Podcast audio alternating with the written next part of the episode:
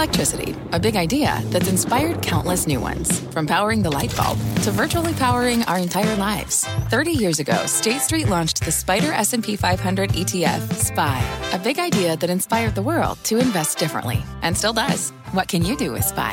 Before investing, consider the fund's investment objectives, risks, charges, and expenses. Visit ssga.com for a prospectus containing this and other information. Read it carefully before investing. SPY is subject to risks similar to those of stocks. All ETFs are subject to risk, including possible loss of principal. Alps Distributors Inc. Distributor. Homes.com knows that when it comes to home shopping, it's never just about the house or condo. It's about the home. And what makes a home is more than just the house or property. It's the location and neighborhood. If you have kids, it's also schools, nearby parks, and transportation options. That's why Homes.com goes above and beyond to bring home shoppers the in depth information they need to find the right home.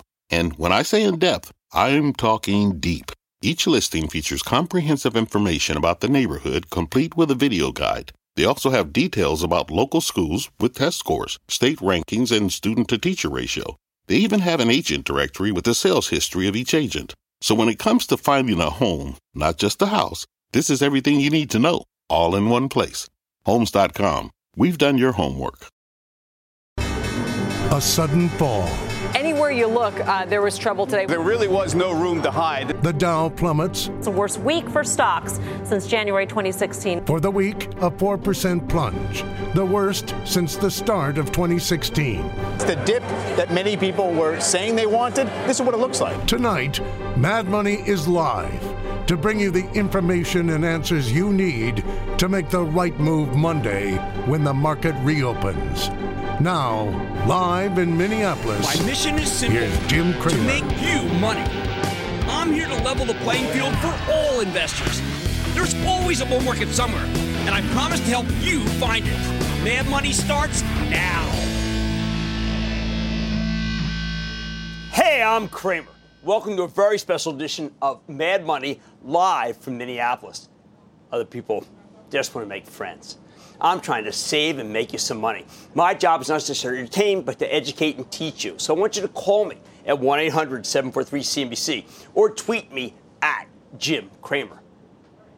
We got rocked today, and we need to talk about the significance of this breakdown. By, by no means was this a garden variety sell off. This was not some shrug your shoulders, no harm, no foul correction. Not with the Dow ending up down 666 points, S&P plunging 2.12%, Nasdaq plummeting 1.96%. So how do we get hit with such a brutal decline if you're experiencing such a placid multi-month rally? Tonight we're live, live, so I can explain exactly what happened today and help you figure out how to respond to it, how to even profit from it. We aren't doing our usual show. I'm going to take advantage of the fact that we're out here in Minneapolis for the Super Bowl and bring in my friend Scotty Wapner from halftime, as well as a couple of guys you want to hear from on a day like today, John and Pete Najarian. So we can put this thing in some sort of context to help you survive and thrive, or at least preserve that nest egg. First, before we delve into the proverbial bear's belly, we must never forget that we've had a terrific run in the stock market. I mean, a fabulous one, joyous even. The rally brought a huge number of individual investors into the market, some new people. Got a lot of people thinking that stocks are a smart place to put your money in after years of despising the entire asset class. That run is now over. And I hope those happy thoughts are over, over too. Because frankly, as much as we might like companies such as Amazon or Apple or Alphabet, all of which we'll discuss tonight, don't worry about it you can't let yourself get so enamored of them that you lull yourself into believing they can only go up. Remember, stocks are, in the end, just pieces of paper. Today was a potent reminder that what comes up can also come down, and often goes down faster than you might think. And unlike so many other times in the last few years, and certainly since President Trump was elected, we got no bounce. None. It wasn't like bargain hunters came in and said, Now's the time. Now's the time we've been waiting. We've been patient. This is our moment to pounce. It was the exact opposite. It was pure panic, nauseating panic, even. People threw out the good with the bad. It didn't matter whether a company had just reported strong numbers as recently as this week or weak ones. It didn't matter if companies had a fabulous outlook or one that was convoluted or soft. They all went down pretty much at the same pace. Let's just call it indiscriminate. Does the panic make sense? Oh, come on. It's mad money. Panic never makes sense. Panic's a sucker's game. Today created situations you want to run into and other situations that make you want to run away, not just from the stock, but from the entire asset class, screaming the whole way.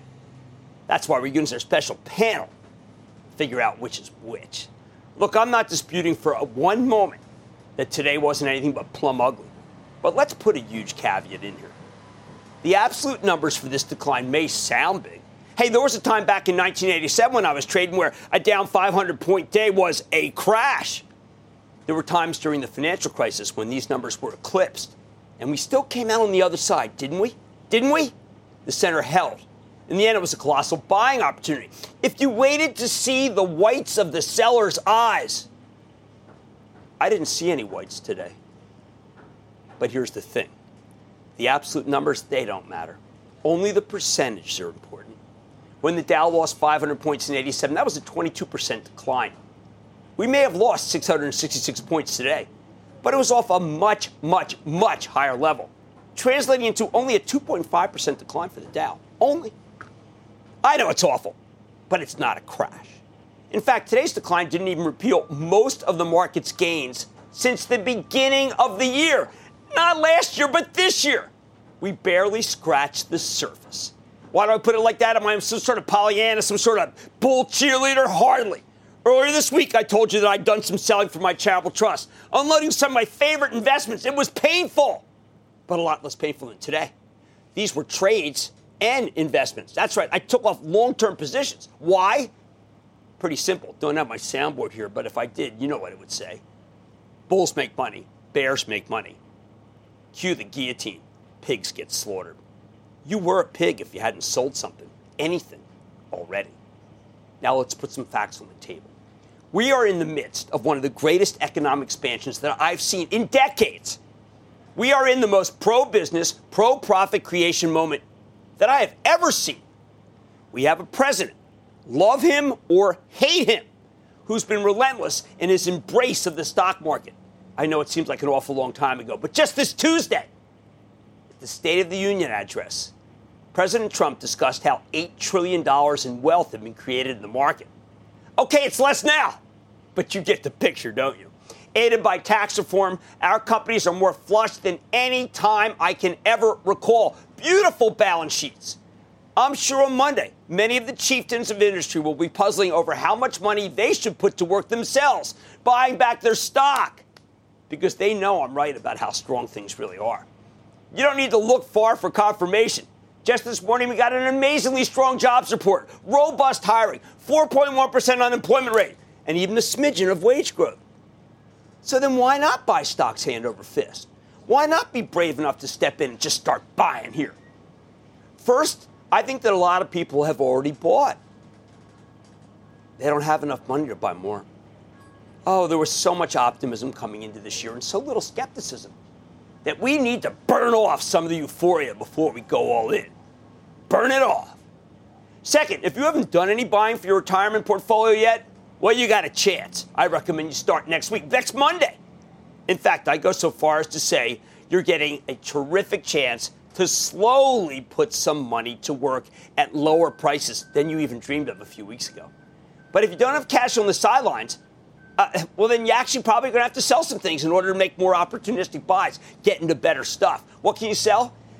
How about anything that's going up so much that you feel like a pig for owning it? Just sell enough so that you'll feel better if the stock gets hammered, not worse. Yes, suit yourself. Also, hey, here's some specifics. I would be a seller of the oils. They act terribly. Maybe we've seen the high in oil barring some sort of geopolitical event. And you know what else I get rid of? How about stocks that haven't moved much in the last few months? You know why? Because they ain't never going to move. What a buy. Okay, we're going to be all over that after the break. But as I said earlier this week, I like to fall back on big themes in this kind of environment that I predicted could occur. The defense stocks are my absolute favorite. I like aerospace, that part of tech that I think is the cloud and the Internet of Things, including Amazon, which we now know has been crowned the best in business. More on that later. The banks are good. Stocks got clobbered today because of higher interest rates. Hey, bad for many groups. Nirvana for the banks. Everything else? There will be plenty of time to buy others, including some retailers, and I am getting interested in that. Some industrials, some special situations, companies that are helping themselves out that got thrown out with the bathwater. So let me give you the bottom line from Minneapolis. We were due. It's not the end of the world. However, it might be the end of the fairy tale world, which is just as well.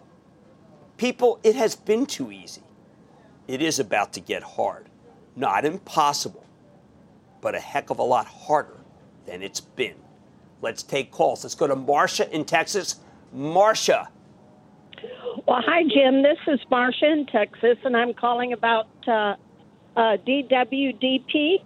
What's your opinion of it now? And where do you see it in two years as an investment? And also, when do you think this will sell off? The sell off will end. Thank you.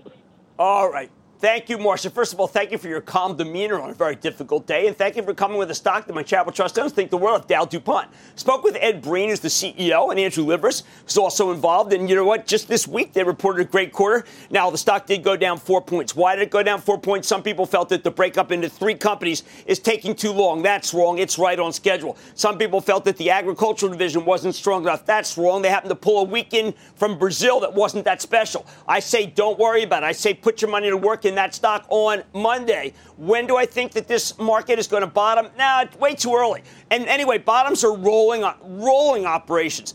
A third of the stock market will bottom, and then another third, and another third. It's been like that since 1979 when I first pulled the trigger on a stock. So let's take our time, but you happen to pick a good one, one that just reported, one that I can tell you is very strong for a multi-year move. We're going to Joe in California. Joe. Hey, booyah, Cramer. I'm Joe from uh, 82 degree Mission Viejo, California. Please give me your opinion on the recent huge drop on SMG. Buy, hold, or sell. Thank you and love well, your show. Keep up the great work. Joe, thank you for the encouragement. And by the way, when I woke up, it was minus 8.2, which is about as close as I'm going to get to California. Scotts Miracle-Gro, deeply troubled this week. Why? Because it reported a number in the worst division was the Hawthorne division. What's the Hawthorne division? That's the division about hydroponics. What are hydroponics code for? Growing pot in your house. And you know what? What this business shows to me is, is that if you own this stock, not for Scotts Miracle-Gro, not for the planting season, but just for pot, you've been had. I like the spring selling season is going to start. We'll be in touch with Home Depot to find out how good that's going to be. But right now, you are in no man's land. That stock could go to the mid 80s before it bottoms. However, it is a good company. It was just being used as a vehicle for the wrong object. Cameron in New York, Cameron. Yes. Yes. Hello. Cameron, Hello? go ahead. Hi, you got me, Cameron. Anheuser Busch. You know what? I think I, I think that Anheuser Busch's time may actually be here. And I'm not just saying that because I can't wait to see their their ads this Sunday. Here's the deal with Anheuser-Busch. The stock has come down. It looks like that there's, uh, I'd say, a resurgence of the non-craft beers. They have a ton of cash. Here's the problem. This quarter won't be good. I've done enough work to know that this is not the quarter. So you want to hear it, what they say, let the stock come in, and then you can pull the trigger. By the way, I'll give you a twofer. I feel the same way about Molson. Mm-mm, not here, not now. John, that's, I love the, uh, it's TAP, by the way, it's the symbol. Don't you love that? John in California, John.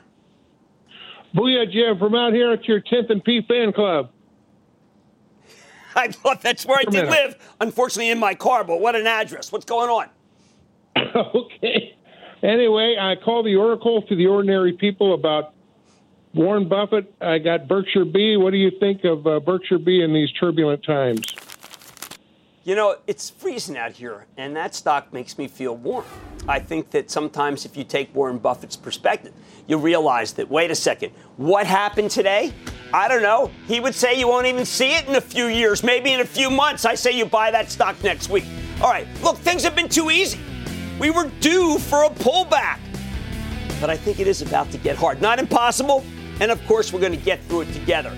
Oh, On Mad Money tonight, after the worst week for the Dow since January 2016, I'm revealing some of the factors at play. And we got a CNBC All Star panel. The brothers Najarian and my buddy Scott Wapner here. Yeah, it's a special edition of Mad Money. And we are on the hunt not just for pitfalls, but for opportunities. Stick with Cramer. Don't miss a second of Mad Money. Follow at Jim Cramer on Twitter. Have a question? Tweet Cramer. Hashtag mad tweets. Send Jim an email to madmoney at cnbc.com or give us a call at 1 800 743 CNBC. Miss something? Head to madmoney.cnbc.com.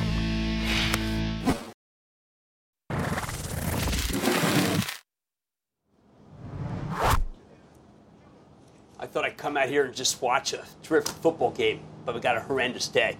All right, it's not the end of the world, as I mentioned earlier, but perhaps the end of the old world, the old easy world, beginning of a new one. Still, I'm in Minneapolis, and we're still going to play on Sunday. And I can't help thinking of the two Super Bowls. Okay, there's the NFL Super Bowl, where my beloved and underdog Eagles face off against the perennially favored Pats. And then there's the stock market Super Bowl between the Bulls and the Bears. Today, the Bulls got mauled. And it's not just the broader averages, people. A couple of perennial winners, Apple and Alphabet, have been transformed into what can only be called underdogs, maybe even losers, overnight. Both stocks down more than 4% today. While Amazon's become like the Patriots, with Jeff Bezos acting as the stock market version of Tom Brady. Speaking of the Super Bowl, I do have a Super Bowl group of panelists I'm going to bring on the set in a minute. Scotty Wapner, along with a couple of Minnesota denizens, John and Pete Najarian, my buds. But let's start with Apple. For the last 18 months, the stock had been on a steamroller. But after last night's quarter, it now has a distinct underdog feel. I thought the near universal downbeat research about Apple ahead of the quarter might immunize its stock against a hard fall. Nah, that was wrong. When the company announced its best quarter ever, but complied with the storyline that numbers going forward are too high, even as it's clear that Apple's performing fantastically versus almost any other worldwide operation, the stock, it got clobbered. I still say own it, don't trade it. But I've also been saying, and I reiterate, it hasn't bottomed yet. Meanwhile, Alphabet reported a monster number that nevertheless wasn't monster enough. Then gave you a kind of rest on their laurels forecast that brought the stock back to earth and then some. Wait for more downside. On the other hand, you've got the Pats. I'm sorry, not the Pats. I mean, you got Amazon, the online colossus that delivered a trifecta of goodness. Amazing retail sales, think prime. An incredibly robust ad business out of nowhere and a dominant web services division that remains unassailable no matter what its competitors try to pull. I know it was up nearly 40 points today. Guess what? It's a buy. Amazon would have been up 100 if the tape weren't so ugly. There's the three, the three that I thought it was all going to be about today, but not. There was more to it. You know what? Let's head over after this brutal day, and let's put it in context by the worst one day we've lost in 20 to Bob Pisani, staying late for me and for Mad Money, get a sense of what it was like from the floor. Bob, historic day. Nobody I want to talk to more than you. Tell us what you're seeing down there. Well, you know, Jim, three issues have rattled the markets. Rising rates, far and away the most important issue, but there's also some political risk we've been seeing, and today a little bit of earnings disappointment. You highlighted that. How many people have been waiting for this day, Jim, talking to us for months about it? How many guys down here and on trading desks all over the U.S. have messaged me in the last six months and said the markets can't keep going up because we're at a stupid multiple at 19 or 20 times? How many technicians have messaged me and said the S&P is 6% above its 50-day moving average and it's 10% above its 200-day, and that just doesn't happen. It just can't keep going on, Bob. So today, I heard a lot on the floor. It's about time, Bob. I heard a lot of Thank God the volatility is back because traders have been miserable with this low volatility. Prices going up, but they're not making any money. It's just not having enough volume. But volume and volatility have been spiking. The VIX has moved from 11 to 17 in a week. That's the highest level we've seen since just before the election. And the volume has come back. The NYSE averaged 3.2 billion shares a day going into the new year. Now it's averaging 3.6 billion. That's 12% higher. That's much better volume. So the question now is what about all those loudmouths who keep saying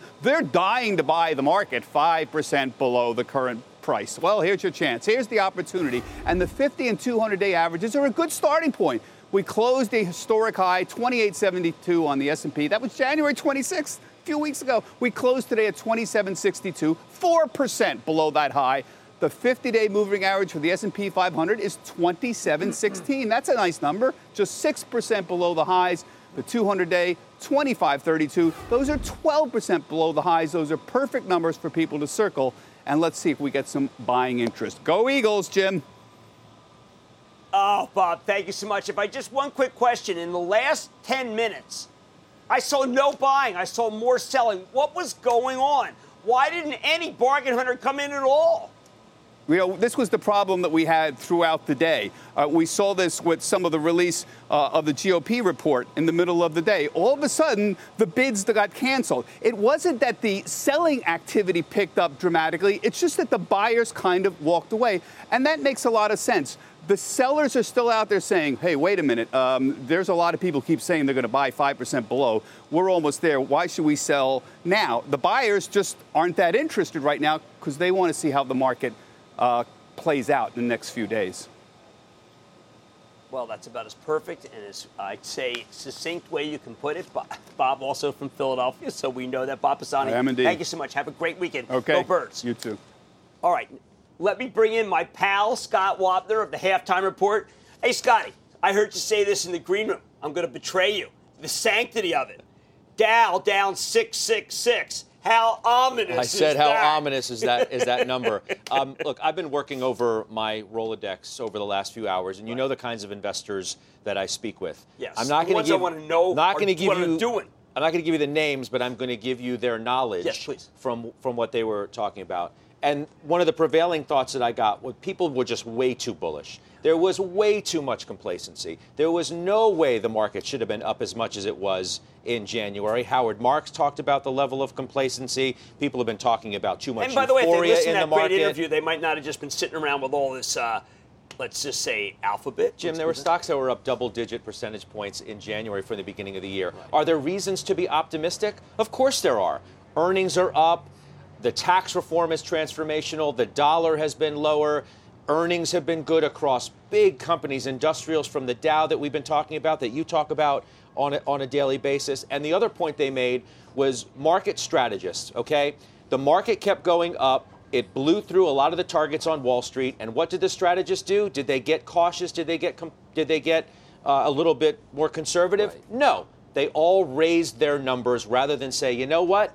This sounds like it's getting a little bit out of hand, and everybody is talking about what's what's happening okay, in rates. Well, obviously. Now, when you talk about rates, what I say to myself is, okay, I wake up this morning, someone tells me some joke, hey, it's 2.8, it's 2.8, it's 2.8. Now, of course, I remember it was 8.2, and that was still a great time. So 2.8.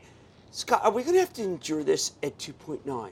At 3.0, at because I got news for you. This economy's so hot; these are too low. These are too. Is it every single tick that you and I are going to come in here and say, let's do a special? The people that I've been speaking with over the last hour say they wouldn't be surprised one bit if rates continue to rise in the near term, and then stocks are going to have a problem with that. Could you get to, uh, to two what? eight? Could you get to three? Could you get to three two in fairly short order? Why couldn't you? If if technically rates now have momentum to keep moving higher, why couldn't you get to that level? And if you do, are stocks going to have a problem? Probably. Now, look at Monday morning. People okay. are watching for Monday morning. If rates stabilize a bit, do stocks still go down yeah, off see, the this open? Is what I think it's perhaps it's yes, a two-sided coin.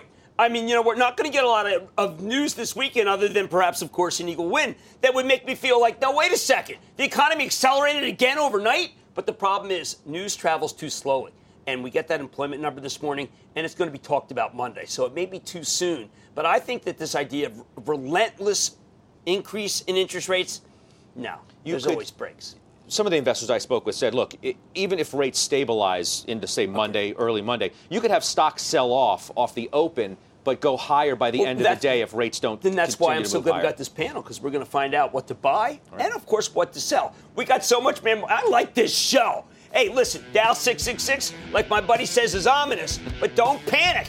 That was for suckers. I'm eyeing some buying opportunities with some of CNBC's best. But first, how the heck did it happen?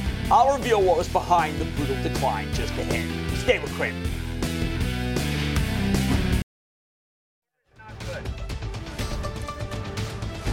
Welcome back, everyone. I'm Sue Herrera with some breaking news on Wells Fargo. The Federal Reserve Chairwoman Janet Yellen has ordered Wells Fargo and Company to replace four of its board members and face restrictions on its asset growth.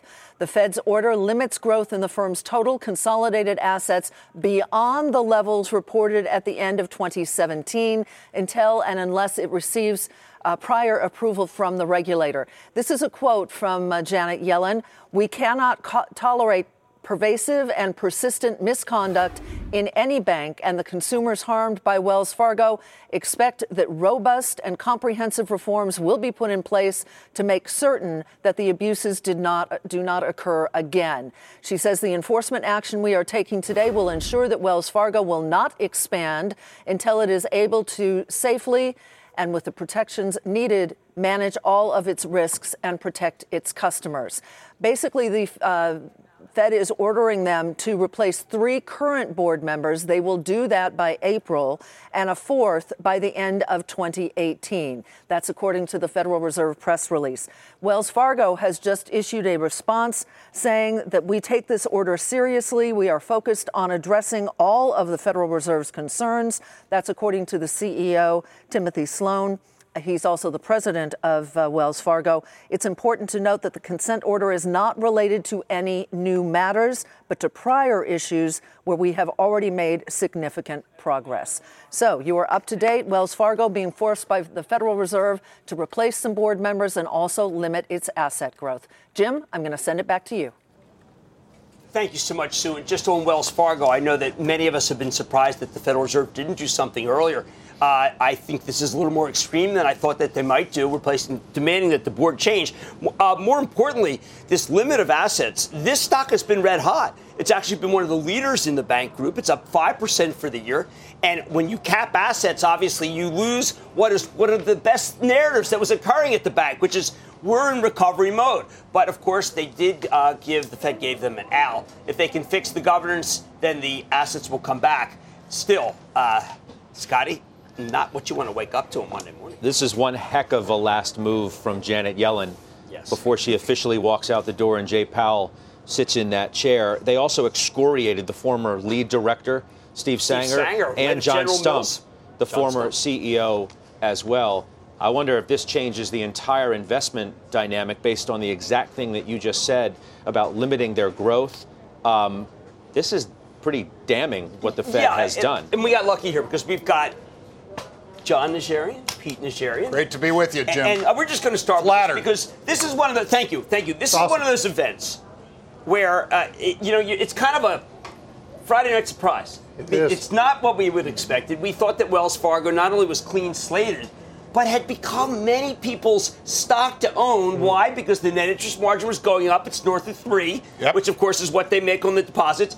It had become the way to play the tightening cycle. Is it still? Well, you know, I, I love this name. It's had an incredible run, and not just this year, but actually going into the end of last year. And this is one of those names that when everybody beat it down, you had to start looking at the company and saying, okay, going from here, where are they going? And it seemed to me it was nothing but up. Yes. This is something that I think it's going to pull back the reins a little bit because until things are cleaned up, they're limited. And because of that limitation, that's going to keep them back, I think, a little bit, Jimmy. I own the stock. I bought it. I was very fortunate. I got it at a pretty good, good level.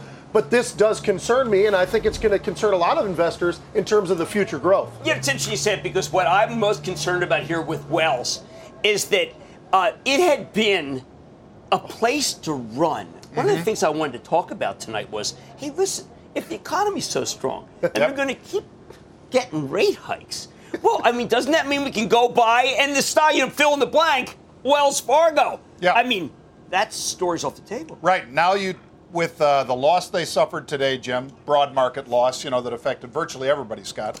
And all of a sudden, you add in another three and a half, four percent almost in the after hours. You're talking about a six percent sell-off in one day. Right. Um, I think it probably carries into the mid 50s, mid to high 50s on this move.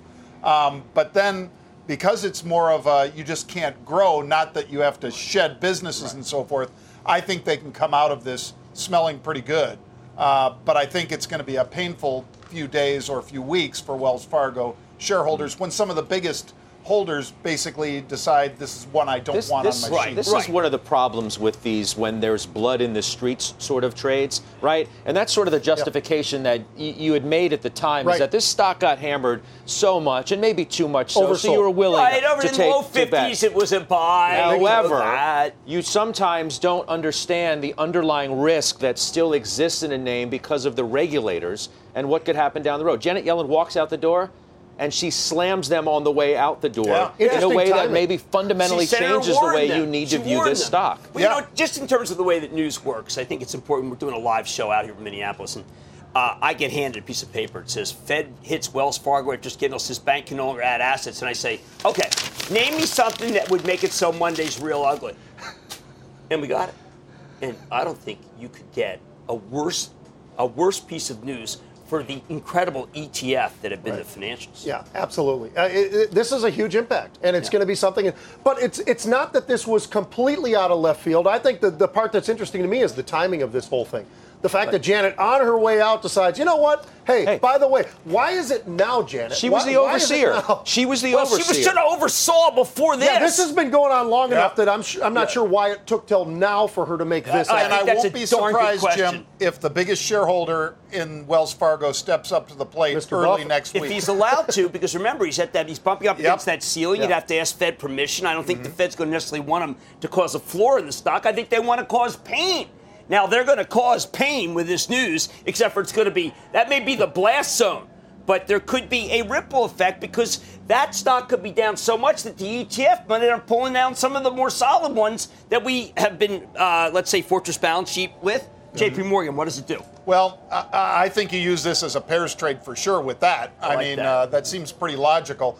I, I'd want to be picking up JP on that, and I do think that you're likely to see pressure on Wells Fargo, like I say, into the high 50s, even mid 50s, perhaps. Right. Um, but if you can get somebody big, and maybe if it's not Warren Buffett, Jim, maybe it's somebody else that steps up and says, boy, uh, like Pete said, this is going to be a lack of growth when they're held back until April or thereabouts until these board members are replaced. I bet they get replaced It's gonna sooner, be. Scott. It's gonna be- isn't it going to be harder? They got to move. Is it going to be harder to make a, a call like that, Jim? When, when let's say all the banks are, are, are down on Monday morning, and you know the environment that we suddenly feel like we're in, and maybe it could continue for a bit. Are you really going to jump in on Wells? It's not that. No, when it, it's when it goes down. Uh, it, early. It'd be hard. Too early. It'd be hard to do that. Yeah. I could see you doing it with the other banks. Yep. No, because no, you think rates are going to go up. Pulls it down. But you know, look, this is a major piece of news, and I don't want to didn't want to sugarcoat it. It's not what not you know you would have liked to have had a big buyback from Wells, not the Janet Yellen pulling this.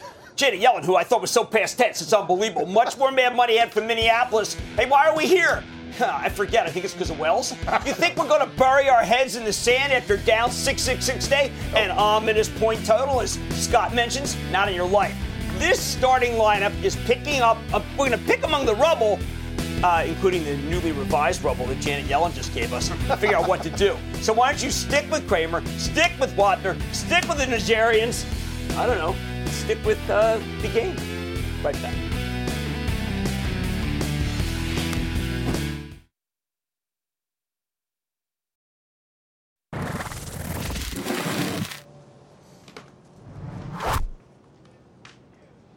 All right.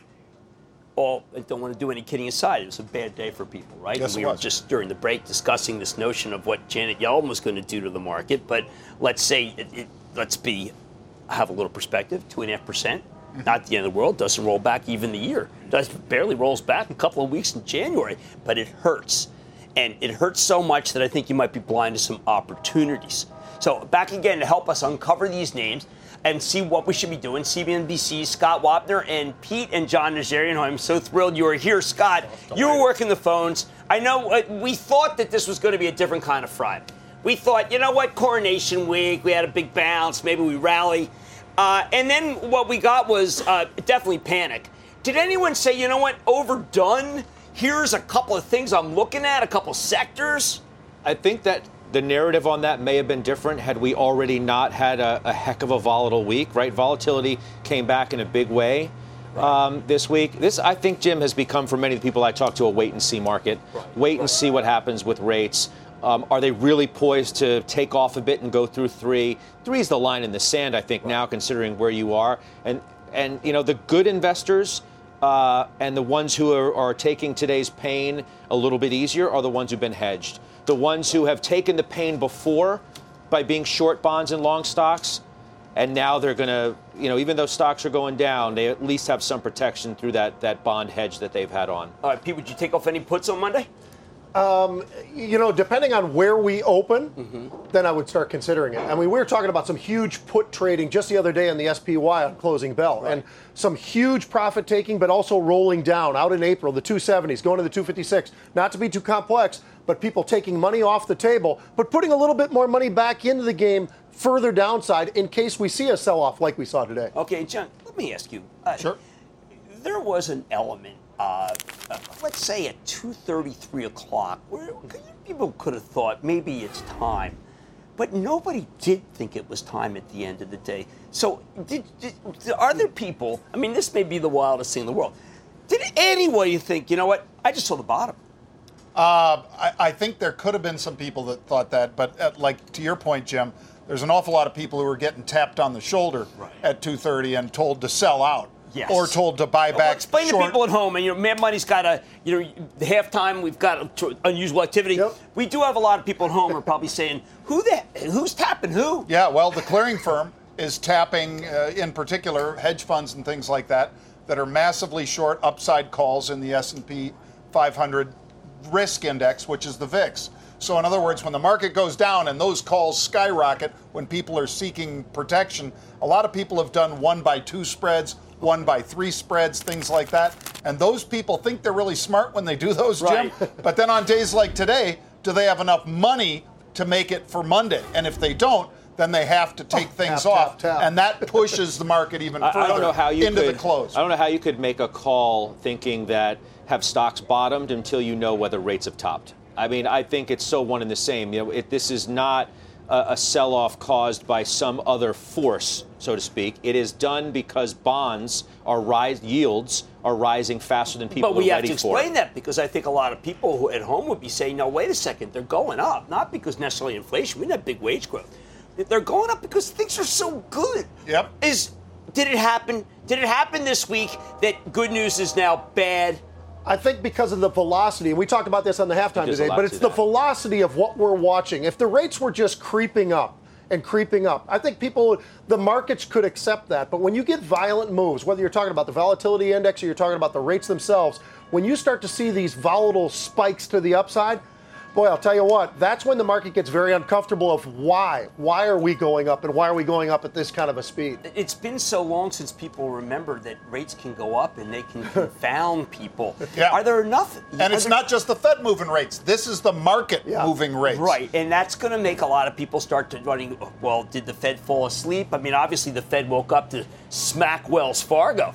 But did the Fed fall asleep? Are they are they behind? I mean, you know, that's going to be the dialogue. I don't think they're really behind, but I think the market obviously thinks that the 10 year should be more like three right now. So if you want to say, uh, you know, has Janet has Janet moved fast enough? Probably not as far as the market, right. but as far as what she needs to do, yes, she's right. moving at a good pace. Powell will carry that same pace, I believe. Well, we're so not done this discussion. It is terrific. Thank you guys for staying with me because yeah. I know there's a lot of other things happening in town.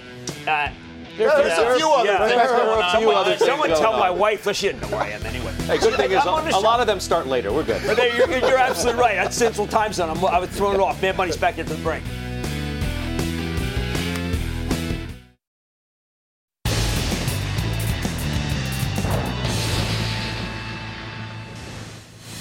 What would a show be out?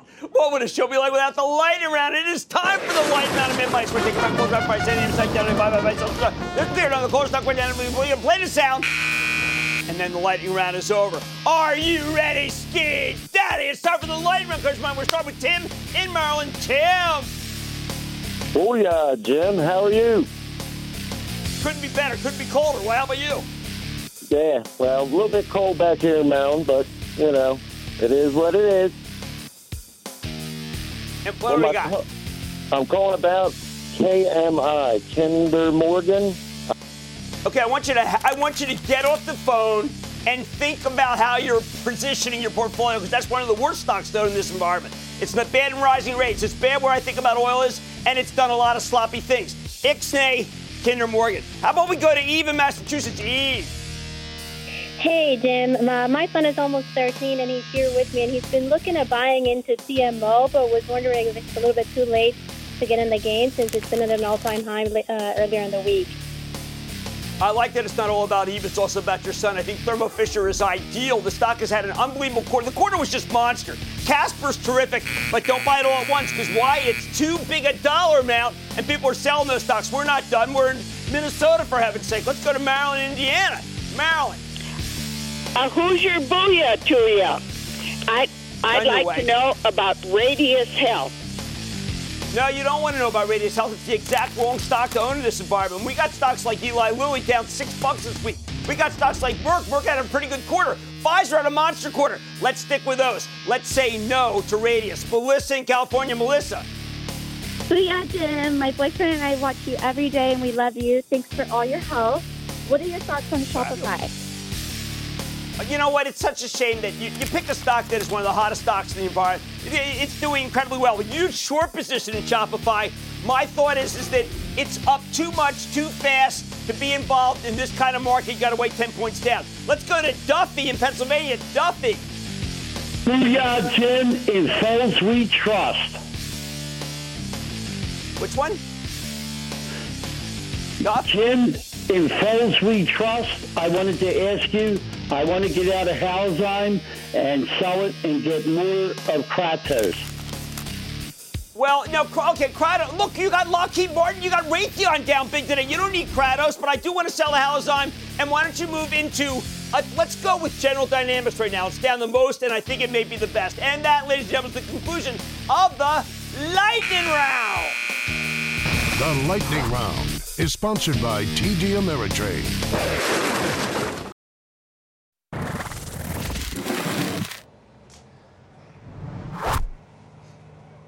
Back again with CNBC's best. Let's talk about next week's game plan with your very own CNBC defensive line. First, I want to ask you, Scott.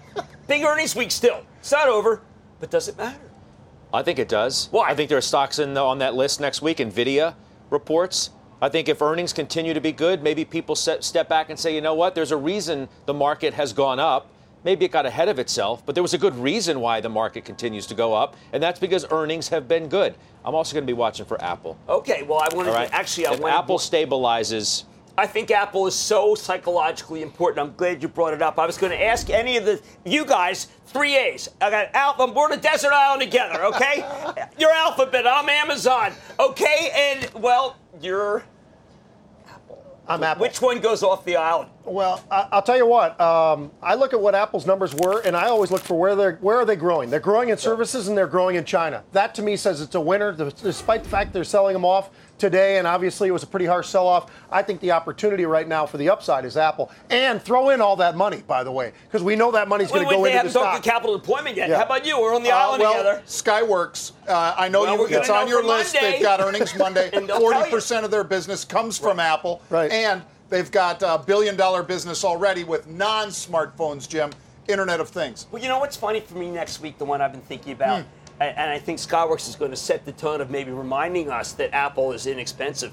But we have a stock. I like to always tell people at home, you know what? It's not the end of the world. Sometimes you can take a longer-term view. We have a company that reports on Tuesday, just a few days before the birthday of Bob Iger. And it's Disney. Disney, that's right. And I'm, you know, when I think about what happened uh, tonight, what happened this week, uh, what happened to the eight trillion dollars that's been created since President Trump got uh, became elected. Frankly, Disney's nothing to do with those. So I'm looking at Disney as a way for people at home to say, you know what? I heard this guy Cramer said it's not the end of the world. Give me a not the end of the world stock. It might be Disney. For our trading friends, I'm going to give you one. I have always looked at stocks on big down days and say, where's the relative strength? What stocks are up? What stock was up gigantically today and yet would have been up much more? The one that I want to be, which is Amazon. Amazon. I think that stock, the 1600, 1700, it's down. So it had, to, it had a little way station today. But I think it's going to be right back and it's going to be big. You mentioned NVIDIA. What I want to talk about for a second is tech just in general too high because of the belief that there's no cyclicality, it's Internet of Things, it's data center. We never have to worry again. We've said in the past that uh, as NVIDIA goes, tech goes, right? Yes. So let's see what happens this week. Did, did tech get ahead of itself too? Yeah. I, mean, the Nasdaq was such a great performer last year, coming into this year. Maybe a little bit. Some of these high growth names already into this year have been up tremendously. What was what's You're Netflix getting a up? gift getting what's Apple Netflix up in 160. January? Right. I mean, if you missed Apple right? at 160, if you missed it at 148 when it made that 9% correction, uh, you got to buy it here at 160. I just think that's a screaming deal. All the Bears, I saw them call, you know, making calls on Apple. They have yet to adopt Samsung. Your buddy, pal, uh, friend, uh, Toni Sacconaghi, is he? I think he's on a Nokia. I think he's a statement Nokia user. I mean, honestly, I went over his piece. He had a 190 price target. Why don't you take a $230 price target? You say, now I'm cutting my price was target in half. He was that guy has, 170. he has, he has something. He has, he has something to say. Hey, but Katie Huberty raised hers from 200 to 203. I said She's Katie been right. no That's today. who I she always never follow. answers, but that's okay. I Right? like it. Unrequited. the whole right. thing's unrequited with Katie. I said, good job. Yeah, absolutely. Right? Because she stuck with it and said it wasn't the end of the world for Apple, which it is not. We've got people who want to own the stock. Well, all right, but you know what we haven't heard? What would you, other than Janet Yellen's gift to what the shorts and Wells Fargo, what must be sold Monday, even if we open down? Give me a sector if you don't want to pick on anybody, because we all have friends in these in. You know what? Any anywhere where you've actually been chasing the industrial names that have absolutely screamed to the upside in front of where they really should be trading, I think those are the areas. If you're going to have to sell, What's that? I'm not a huge sell. yes, Caterpillar? a name like, Like a a Caterpillar? I like Caterpillar I do here. too. But you're asking, But it's what would you sell? screamed. Yeah, right. It it screamed to the upside, and sometimes those can scream to the downside even faster. I'll give oh, you one to buy instead. All right, good. Jeff. Okay, okay. I really Clorox. prefer the buy. Clorox. You oh, know oh, why? I'm so yes, Because under yes, because I'm going to have them on next week. well, because Armor All, because of charcoal, because of Burt's Bees. I mean, all this stuff people are going to buy regardless. And because it was down so much today, one point Yeah. down the most in the S&P. Why? Because they only showed one percent organic growth. People feel like that sector is horrible. If you're gonna- CLX. right? And you know, Buy my it. take is is that Clorox isn't going away. Uh, don't drink it. But use it. I mean, that's always been the big, that's a big, negative in How Clorox. about- does Under right. does Under Armour get a Super Bowl pop? Both quarterbacks are wearing Under Armour. No. right? No. See, Your guy uh, is too. I know Bra- now. Bra- everybody Uh, knows Brady. Yeah, no, it, there's no pop in Under Armour. Or if you get one, you sell. I'm going to give you one because it is so darn cold here. But it reminds me where I am. I know where you're and Where going. my, and where my father, my father had some of his Goose? best merch. Canada No, Goose. he has stuff at the 37 today. You see that? The goose is going higher. No, 3M. Oh, 3M. Minnesota You're gonna sell Mining- oh, local? Minnesota Mining Manufacturing. You're selling local. Yes, because the buyback is real. The He's dividend is real. It's the kind of company that is not screaming. It just goes up over time. great Why? CEO. Because it's yes, Inge Thulin, because it's the best in show. And let me give you one other buy, but it is not going to necessarily open on Monday. It's going to open on Sunday. Does anyone mind if I go out with a bang? Right? How much do I love this team? And how much does my wife wish that I wouldn't go? Because so in the end, if they lose, I don't know if I can play on Still Monday. been a great year. It's been a fantastic and year. Great year. they Special might be Minneapolis world Mad. Money. Thank you so much, Scott Thank you, Wapner, John Najarian, Pete Najarian, for having our viewers back. So I don't mean to laugh. It's just fun out here. What can I say? Defensive line, go Birds! Like oh, says, go See you Monday. CNBC has quick and easy to understand business news updates at the open, midday, and close every weekday. Markets, money, and more from Wall Street to Main Street. I'm CNBC's Jessica Ettinger. Follow and listen to CNBC Business News Updates wherever you get your podcasts.